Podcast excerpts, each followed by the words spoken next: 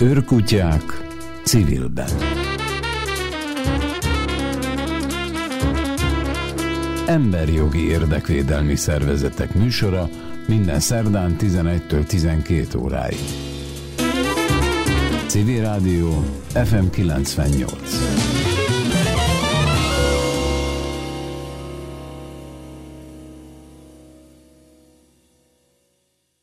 Mai adásunkban újra a Színház és Filmművészeti Egyetemmel foglalkozunk. Először felidézünk egy rövid részletet az augusztus 31-én rendezett tiltakozáson elhangzott egyik beszédből, majd Csepsi Tibor alkotmányjogász segít megérteni a kilakult helyzetet és annak lehetséges kimeneteleit. A szerkesztő műsorvezető Huszer József. Őrkutyák civilben.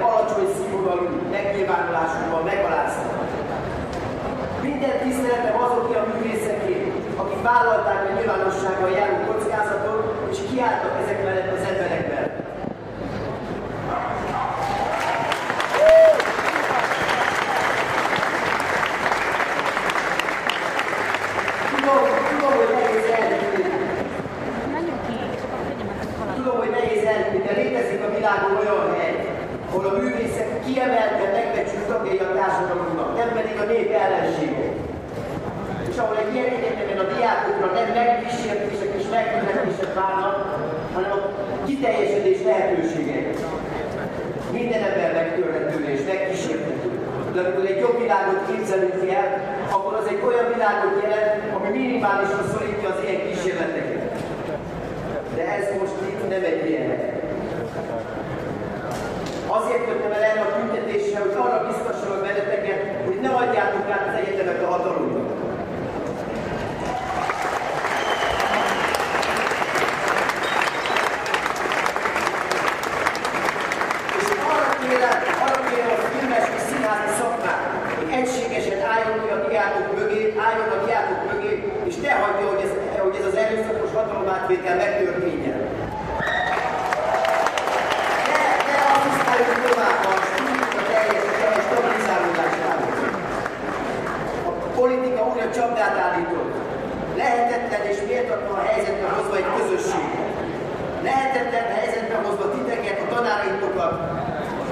és lehetetlen méltatlan helyzetbe hozza magát Vinyászki Attilát is.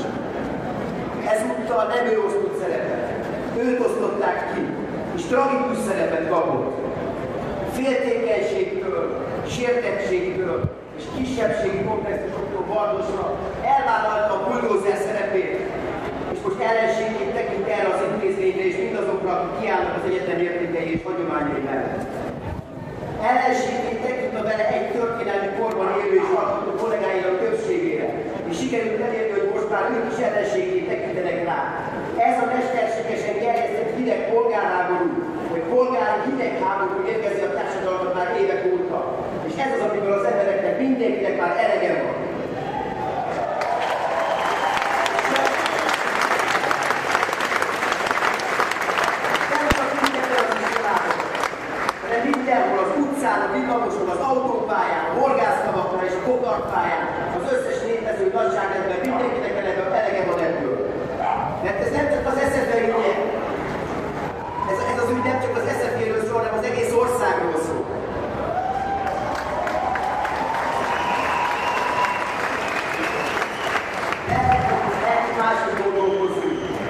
a meggyőződéseink, de nem vagyunk ellenségek.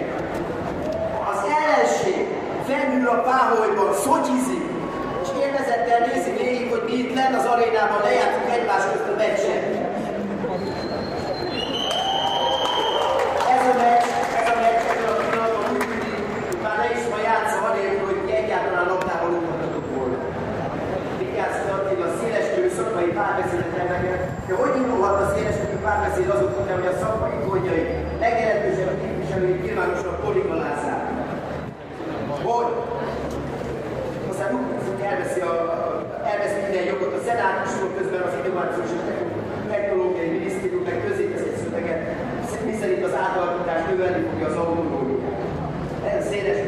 Párbeszéd.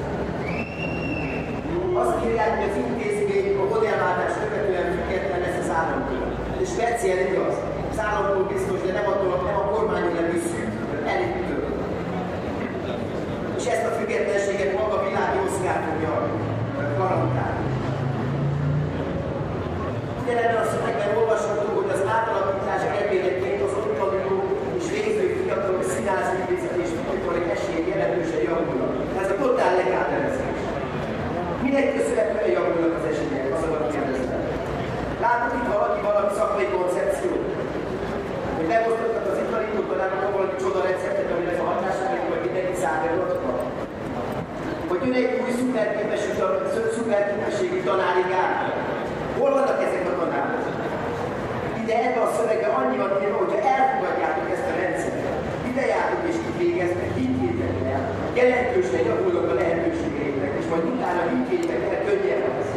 Ne higgyétek el!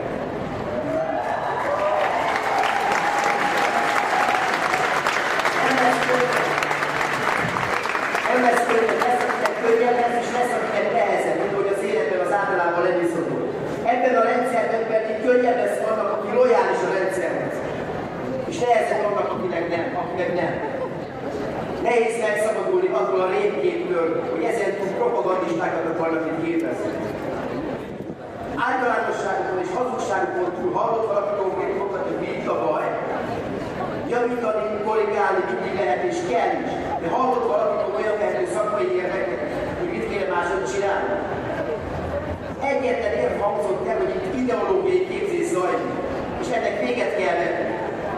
Hát én 15 éve kezdtem el tanítani az egyetemet, de soha nem hallottam olyat, hogy valaki a másik politikai hovatartozását föltatta volna. Hogy valaki megmondta volna a diákoknak, hogy hogy gondolkozzanak, hogy milyen filmeket csinálnak. Ezzel szemben Vigyász Attila megmondta, hogy Zrínyi Ilonáról, 56 csodájáról és a magyar család szegységéről kéne filmet csinálni. Ez nagyon, nagyon dicséretes, hogyha valaki a saját érdeklődéssel vezet. De a kuratórium elnöke mondja meg, hogy mi az elvárt irány. Na az tényleg ideológiai ráhatás. És amikor egy ilyen ideológiai ráhatás behasít az agyakba, ott megáll a szabad gondolatok áramlása. És ahol nincsenek szabad gondolatok, ott nincsen művészet sem többé. Mert a művész legfontosabb jellemzője az, hogy szabad.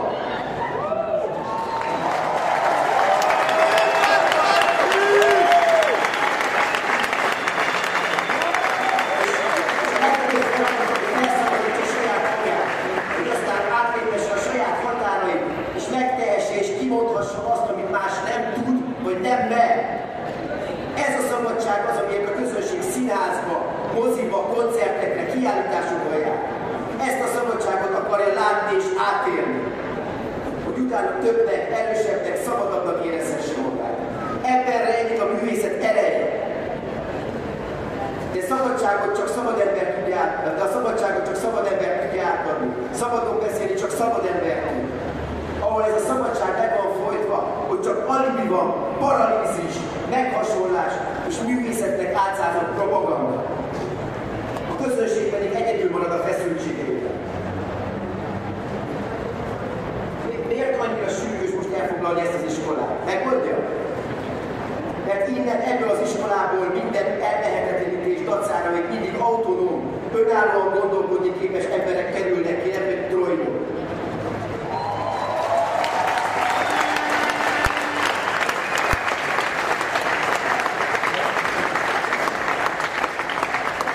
Mert itt, mert itt kritikai attitűd van, párbeszéd van, és vita van, demokrácia van. Na ez a baj. Erről szól a modellváltás. Ennek semmi köze a szakmaisághoz és a képzés állítólagos hiányosságaihoz. Egy demokratikus működési modell átfordul egy autokratikus működési modell. Ennyi.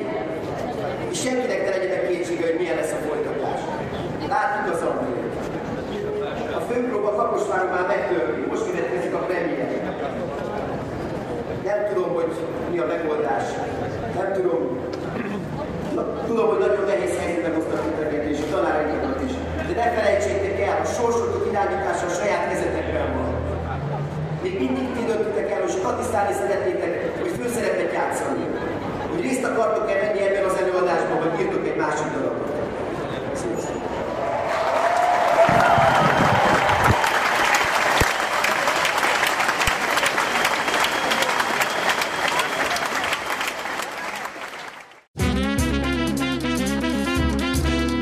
Őrkutyák civilben.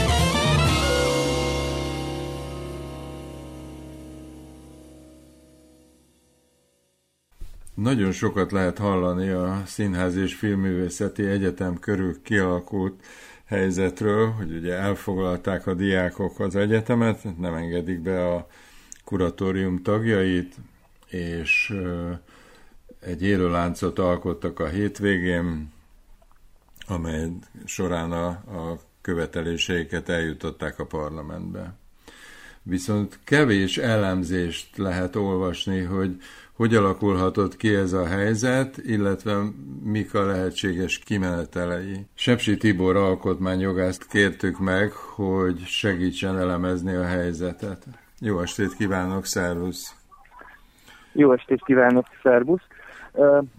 Hát talán érdemes ott kezdeni ezt a történetet, hogy uh, ugye Magyarországon a felsőoktatási intézmények, az egyetemek főiskolák, azok a alkotmányból, az alaptörvényből fakadó uh, autonómiával, önállósággal rendelkeznek. Ez az önállóságuk, uh, uh, ez uh, mindenek előtt a tudományos kutatás és az oktatás szabadságát uh, szolgálja.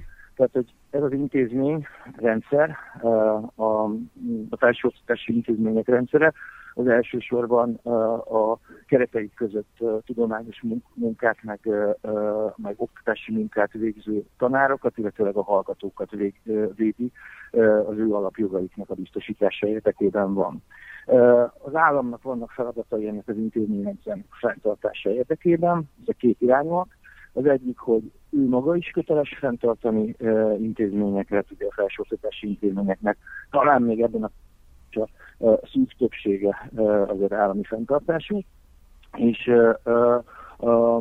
vannak olyan típusú feladatai, amelyek a magán és egyházi fenntartású felsőoktatási intézményeknek a működtetését segítik, de olyan módon, hogy a tudományos igazságok kérdésében, a, a tanítás módjának, a, a tartalmának a meghatározásában az állam közvetlen befolyást nem gyakorol. Nyilván a szakok engedélyezése, a képzési formákra vonatkozó jogszabályoknak a tartalma az befolyásolja azt, hogy mit és hogyan lehet tanítani, de láttunk ezzel összefüggésben már nagy vitákat például a, a, a társadalmi nemek képzéssel kapcsolatos korábbi politikai viták kapcsán, de hogy alapvetően jogalkotóként van itt jelen elsősorban az állam, és tartalmilag azt, hogy ki pontosan mit, milyen szerkezetben tanít, azt nem befolyásolja. Ez ugye a kiinduló pont, ez az a hagyományos modell, amire a, a magyar felsőoktatási rendszer tulajdonképpen a 90-es évek óta, 90-es évek eleje óta átállt, és ezen a hatalmas nagy változást a 2011-2012-ben újraalkotott törvények sem uh, hoztak, tehát a nemzeti felsőoktatásról szóló uh, 2011-es uh, törvény lényegében ezt az autonómiát alapvetően megőrizte. Tehát ez a kiinduló helyzet, ebben a keretben működnek a, a felsőoktatási intézmények, és amint ebben a, a, a, Színház és Filmművészet Egyetemes sztoriban történt, az ugye nem előzmény nélküli, mert hogy a, ugye ez a sokat emlegetett korvinuszos modell, aminek a végrehajtása jelenleg itt folyik.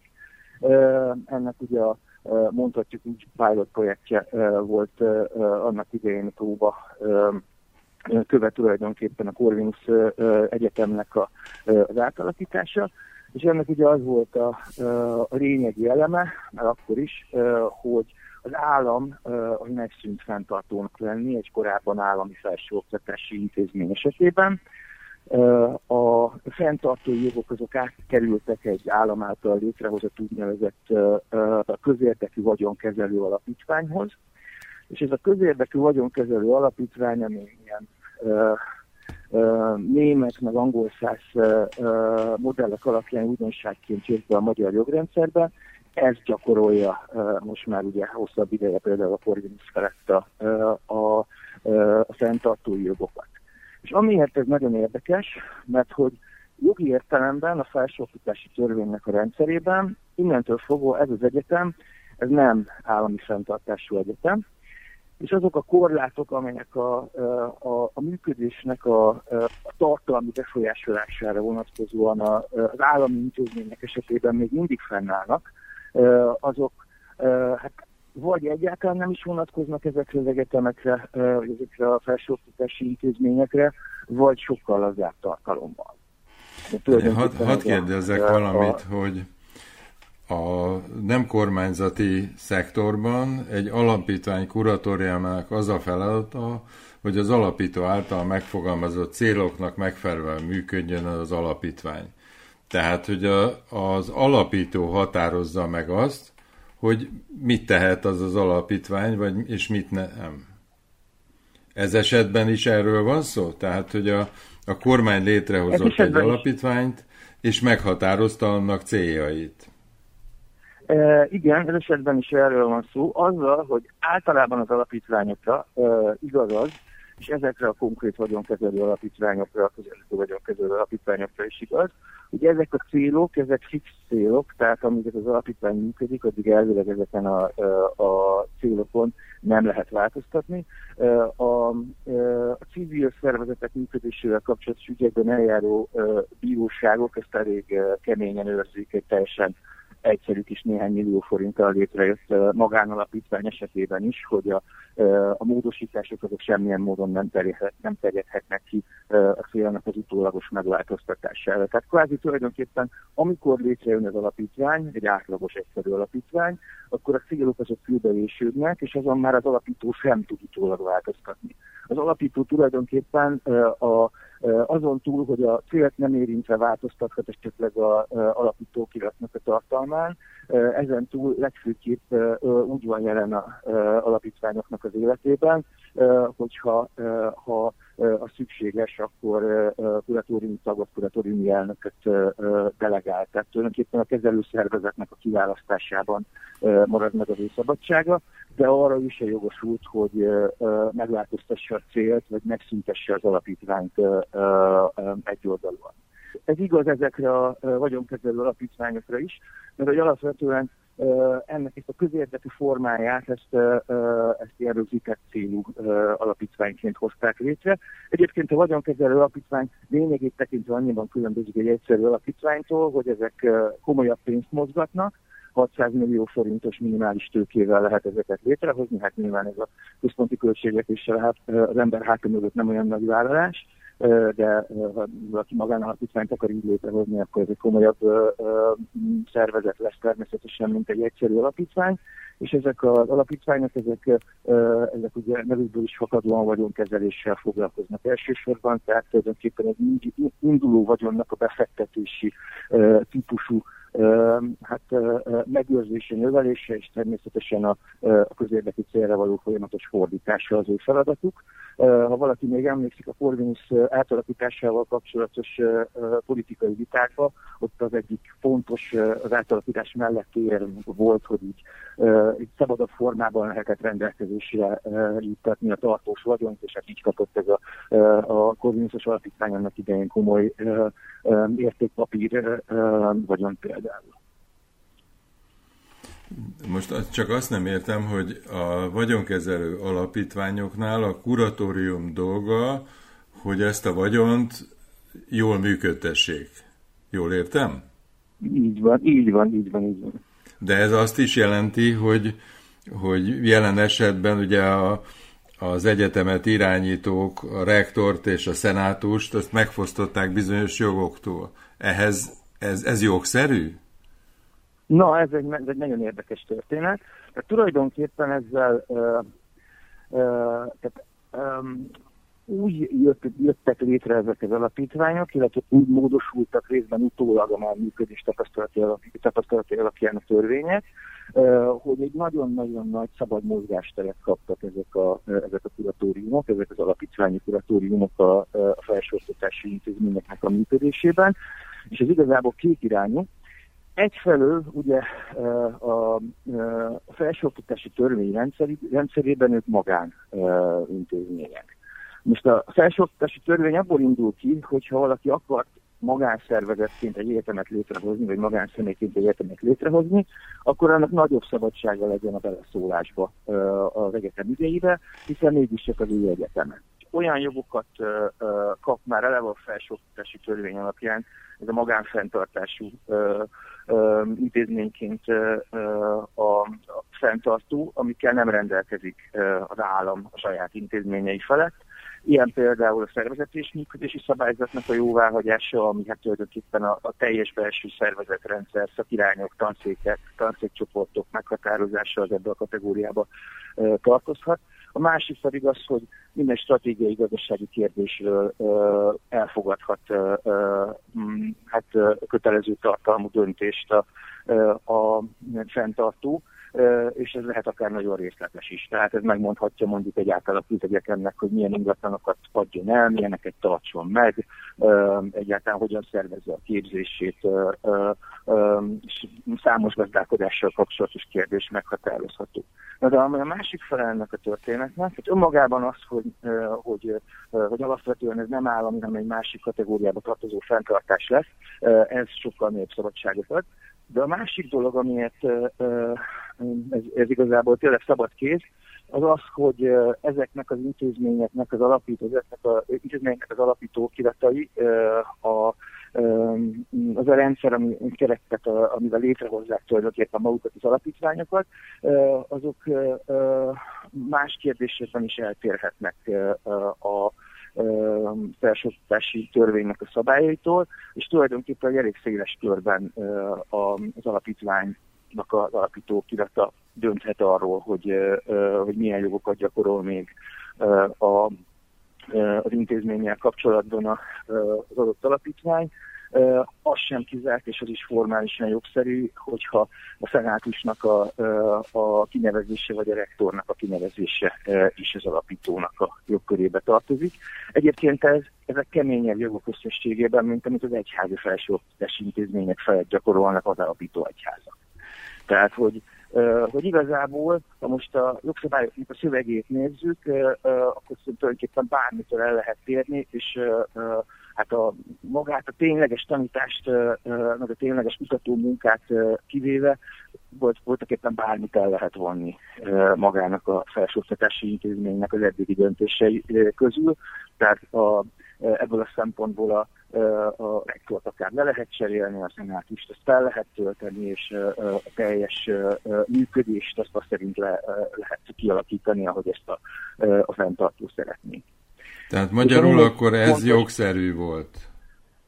Tehát formálisan jogszerű, mert hogy nagyon-nagyon sokat enged erre a speciális formára, Corvinusos átalakításnak a tapasztalataiból, a fakadó módosításokkal egyébként utólag is farigcsáltak ezeken a szabályozásokon már az első ilyen alapítvány létrehozása után. De hát, mivel az nagyon sokat enged, ezért aztán ezek a jogkörök, ezek létező jogkörök. A, a, a, mind a kormánynak a részéről, aki most ugye alapítóként létrehozta ezt a bizonyos színház és filmművészetért alapítványt,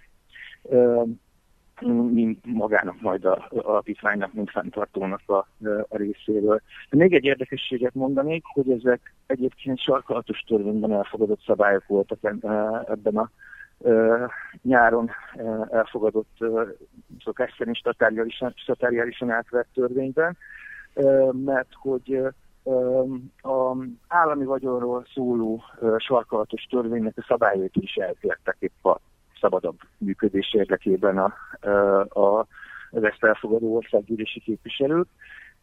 és például abban is lazább az alapítvány gazdálkodása, hogy egyes olyan garanciák, amik a, a juttatott vagyonnak a cél szerinti elköltését garantálnák, azok nem is alkalmazhatóak erre az alapítványra. Tehát kicsit ezt a sok jogi szakszöveget érthetőbbé téve, lényegében az van, hogy ha azt nézzük, hogy mi, mi van a felsőoktatásról szóló szabályozásban, mi van a vagyonkezelő alapítványos törvényben, meg mi van abban a speciális törvényben, amit kifejezetten az összefére elfogadtak nyáron, akkor tulajdonképpen teljesen szabad kéz ebben az átalakításban, és hát nyilván ez, ez már a törvény nyári elfogadásakor látszott, hogy hát pontosan addig megy el az átalakításban a, a kormány az országgyűléstől, ameddig ő akar, mert hogy a szabályok ezt pontosan azt célozzák, hogy, hogy nagyon szabad legyen a, a, a fenntartónak a keze akkor, amikor ő az általa fenntartott felsőoktatási intézménynek a működtetésébe bele akar folyni. Tehát bele tudjon folyni kifejezetten ebbe, hogyha ez a célja a diákoknak még a törvény megszavazásakor szervezett demonstráciájának az egyik követelése volt, hogy a, a demokratikusan megválasztott rektort iktassák be. Ez jogszerű volt, hogy a, már egy éve halogatta a kormány, vagy nem tudom kinek a dolga lett volna, hogy, hogy a megválasztott rektort, ugye a korábbi rektor helyettest hivatalba helyezze. Igen, ez egy egyértelműnek látszó helyzet volt. Novemberben uh, született meg a szenátus döntése. Uh, ebben a helyzetben uh, a miniszter legfeljebb jogszerűen csak azt vizsgálhatta volna, hogy a, a, a jogszabályi feltételeknek személyében megfelele a megválasztott rektor, uh, és ugye fel kellett volna terjeszteni a rektori kinevezést uh, köztársasági elnökhöz mindez nem történt meg, ez egy egyértelmű törvénysértő helyzet, ami azóta fennáll, és ugye erre a szeptember 1-ig hatályos korábbi szabályok alapján igazából nem nagyon van mentsége a miniszternek azon túl, hogy, hogy nyilván akkor már előkészület alatt lehetett ez az akció, amit most látunk kibontakozni. Igazából jogi érve mellett, hogy ez miért volt jogszerű a a rektori kinevezésnek a megállítása nem nagyon hangzott el, legalábbis nem ismerek ilyet a, a, az eddigi vitákban, vagy nyilvános megszólalásokban, és ez nyilván egy olyan eleme egyébként a történetnek, ami adott esetben, a, ha lesznek jogorvoslatok, amit valaki megindít, akkor, akkor abban azt arra is tehető. Tehát, hogy hogy alapvetően azért nem volt már a az átalakulásnak az időszakában sem hivatalban lévő rektor az intézményben, mert hogy ezt, ezt a, a kormányzat blokkolta nem biztos, hogy jogszerű eszközökkel. Azt mondd el kérlek, hogy a, most mi a mozgástere részint az egyetemet elfoglaló diákoknak, részint a kuratóriumnak, illetve az alapítónak, a kormánynak? Hmm. Ez egy érdekes kérdés, mert hogy uh, uh, ugye azt mondtam az előbb, és ezt tartom is, hogy igazából akinek itt mozgástere van, de tényleg hatalmas, az a kuratórium. Uh, nyilván uh, az ő mozgásterét uh, a alapító célnak a meghatározásával, meghatározásnak az eset nem érintve uh, tudja szűkíteni vagy bővíteni jogi eszközökkel, és azok esetben a kormány. Nem jogi eszközökkel például a vagyonnak a, a biztosításával, vagy nem biztosításával, meg aztán végképp, tehát hogy, hogy nyilván azért ennek a alapítványnak a működése addig, amíg egy nagyon nagy saját vagyont nem biztosítanak a számára, mint ami a kormány esetében megtörtént, az a függ a költségvetéstől.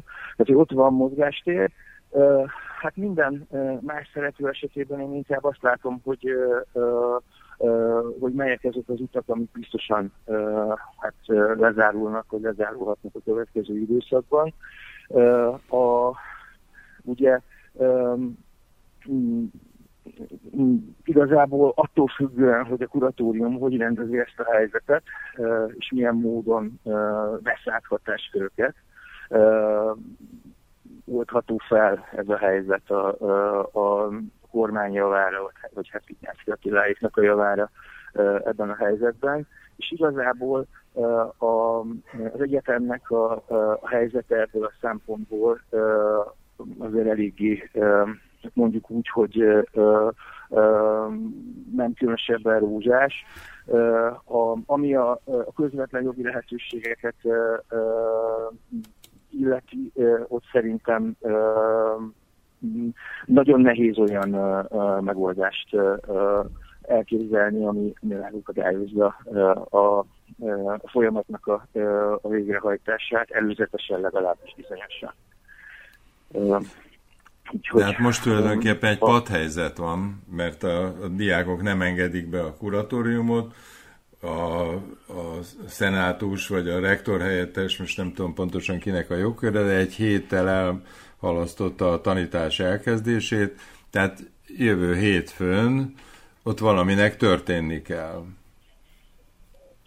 Hát ugye az a kérdés ebben a szituációban, hogy nem akarnám, tehát hogy elég kevésen, gond, kevesen gondoltak volna, akár csak májusban, hogy eljutnak a dolgok, és most aztán végképp lehetett jósolgatni. De azt gondolnám ebben a helyzetben, hogy a, ami optimális lenne, az nyilván a vitáknak a tárgyalás és rendezés és valamiféle kompromisszumnak a kialakítása, de ez valószínűleg a, a legkevésbé hát, valószínű kimenetele ennek az egész történetnek, mert hogy ugye ennek az átalakításnak pont az a sajátossága volt meg minden más ilyen vagyonkezelő alapítványos átszervezéshez képest, hogy hogy itt nem az intézményen együtt, az intézmény hivatalban vezetésével együtt, hanem kifejezetten azzal szemben, és az intézményt ekközben nyilvánosan támadva hajtották ezt végre. Úgyhogy én arra kisebb esélyt látok, hogy, hogy ez, hát, ez a padhelyzet abban az irányba rendeződik, hogy, hogy, hogy békésen megoldódna. Ugye a, a, a formális jogszerűség az ebből a szempontból én attól tartok, hogy a kuratórium oldalán lesz.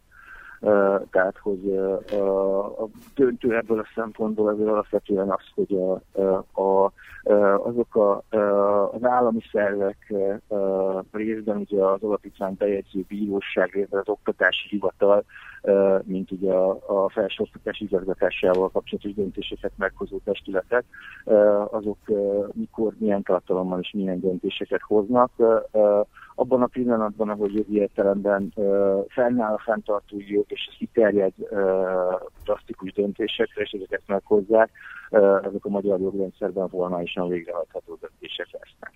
És akkor itt érnék át egy másik elemére a történetnek, hogy ezek persze valamire formálisan végrehajtható döntések lehetnek, de ettől még valószínűleg elég masszívan alaptörvénysértőek mert hogy ennek az átszervezésnek elég sok olyan sajátossága van, ami a korábbiaknak nem volt. Legfőképpen az, hogy kifejezetten az intézmény sokféleképpen kifejtett vagy álláspontja és akarata ellenére történt ugye az átalakítás, és ez azért elég masszívan felveti a, a, a felsőoktatási autonómiával, illetőleg a, a oktatás és tudományos kutatás szabadságával kapcsolatos alapjogoknak a sérelmét. Úgyhogy akár úgy, hogy a magát a, a, a jogszabályt támadja, maga az intézmény, valamely hallgatója, oktatója, volt vezetés, hogyha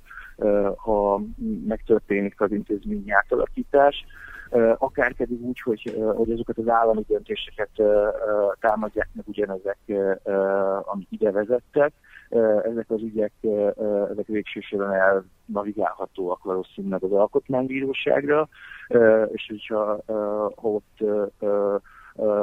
esetleg kudarcot vallana ez a kezdeményezés annak ellenére, hogy, hogy azért egyértelműnek látszik ennek az egész ügynek a kivételes jellege az elmúlt 30 évben, akkor tovább vihetőek a Strasburgi Emberi Bíróságra. Ugye ezekkel mindez a gond persze, hogy hát azért reális számítás szerint azért elég sok tanév le fog zajlani az átalakított SZF-én addig, amíg ezek a utólag valamilyen megnyugulást, vagy valamiféle reparációt adó döntések esetleg megszülethetnének. Azt gondolom, hogy van ez a padhelyzet, amiről beszéltünk. Ez föntartható-e? Tehát a hallgatók megtehetik-e azt, hogy november végéig ők nem engednek be senkit?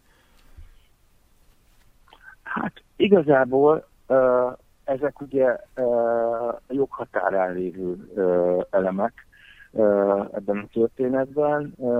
A, a kérdés ez az minden ilyen szituációban, hogy, hogy ezek még a polgári engedetlenség keretét elérőnek mondható hát lépések vagy épp, hogy még az sem elérő, mert egyébként jogos hatalom, vagy, vagy ebbe a kategóriába tartozó lépések. Ugye a, a, a tényleges jogi helyzetnek megfelelő állapotnak a kikényszerítésére lehetnek eszközei az államnak. Kérdés, hogy mennyire értek-e mondjuk, nem tudom, rendőrséggel kirakatni a, a tiltakozó egyetemistákat valakinek, és abszolút, abszolút ezerszeresen hangsúlyozom, hogy ez most egy teljesen fiktív felvetés, csak mivel egy lehetséges jövőről beszélünk, és az elvi lehetőségekről egyet hoztam szóba. Tehát ez a, a tényleges helyzet az, mint mondtam, a, a a jog alapján, vagy hát a felsőoktatási szabályozás alapján alakítható a kuratórium által, és a kuratórium olyan döntést hoz, ami kötelezi a, a egyetemet esetleg erővel átalakítja az egyetemnek a, a vezetését, akkor, akkor ezek elvihetőek abba a pontba, hogy, hogy ennek a végrehajtásával kapcsolatos, hát nem tudom, hallgatói akciók, vagy, vagy egyéb demonstrációk, azok, azok átsúsznak a, a jogellenességnek a talajára. Ami önmagában befér egy demokráciába, amíg ez békés keretek között mozog, akkor ez egy polgári engedetlenségi típusú történet lehet. De most még nem ez a helyzet, ez, ez a szituáció még nem áll fenn, hiszen a, az átalakítás nem jutott odáig, hogy birtokon belüli egyetemi vezetőkkel kelljen, kelljen, kelljen küzdeniük ezeknek a hallgatóknak, de, de nyilván ha átalakul a helyzet, akkor előfordulhat ilyen szituáció is. De valami akkor nekem nem világos, hogy hát most már birtokon belül van a kuratórium, tehát van egy megbízása. A birtokon belül van a kuratórium, de nincs egyetemen belül. A Miért, miért nincs? Attól, hogy nem engedik be?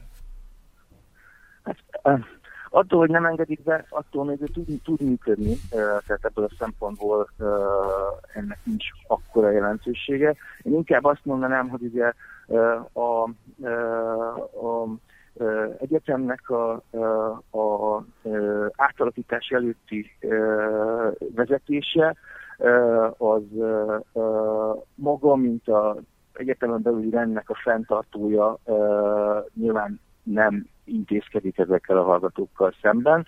Uh, nem célja, nem, értek, nem, nem érdeke valószínűleg, és nem is tartaná igazságosnak, vagy méltányosnak.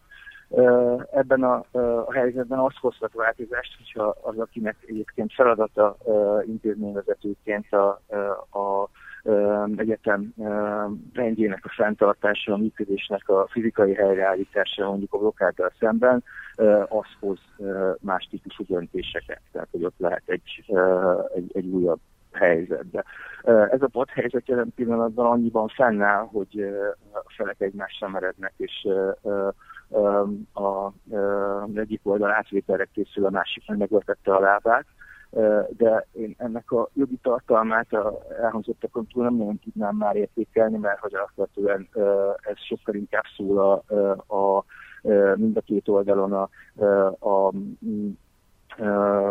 a nem jogi gesztusokról és kommunikációról és szimbolikus lépésekről, mint a, a jogiakról. A, igazából a konfliktusnak a jogi részének a, a leszállozása, meg végigvitele az még tovább van. Tehát, hogy a, az, az, az alapvetően attól függ, hogy a, a külső kommunikációja alapján nagyon elszántnak tűnő, és a tiltakozásoktól csak megerősített alapítványi kuratóriumi vezetéshez mit kép ezek után mi a következő lépés. Értem. Ugyan pat van, de a, de a labda az, az ebben a, a leosztásban az csak kuratóriumnál lehet, mert hogy a labdánál van, meg, meg hogy a, a labdán most itt a jogköröket, jogköröket értem, azok Világos. Van. Tehát ez azt jelenti, hogy mondjuk egy, egy-két héten belül valamelyre elmozdul a dolog. Igen, igen, igen, igen, azt gondolnám, és az, hogy merre mozdul a történet, az a tisztán a jogot nézzük, és most jogi elemzést adunk ez a történethez, és nem, nem tudom, politikait, vagy, vagy személyeset, vagy a, a, a egyetemi nézőpontból megfogalmazottat, akkor, akkor, akkor tényleg ez a, a, ez a konfliktus még, még, még a következő hetekben fog majd valószínűleg szállba szökkenni.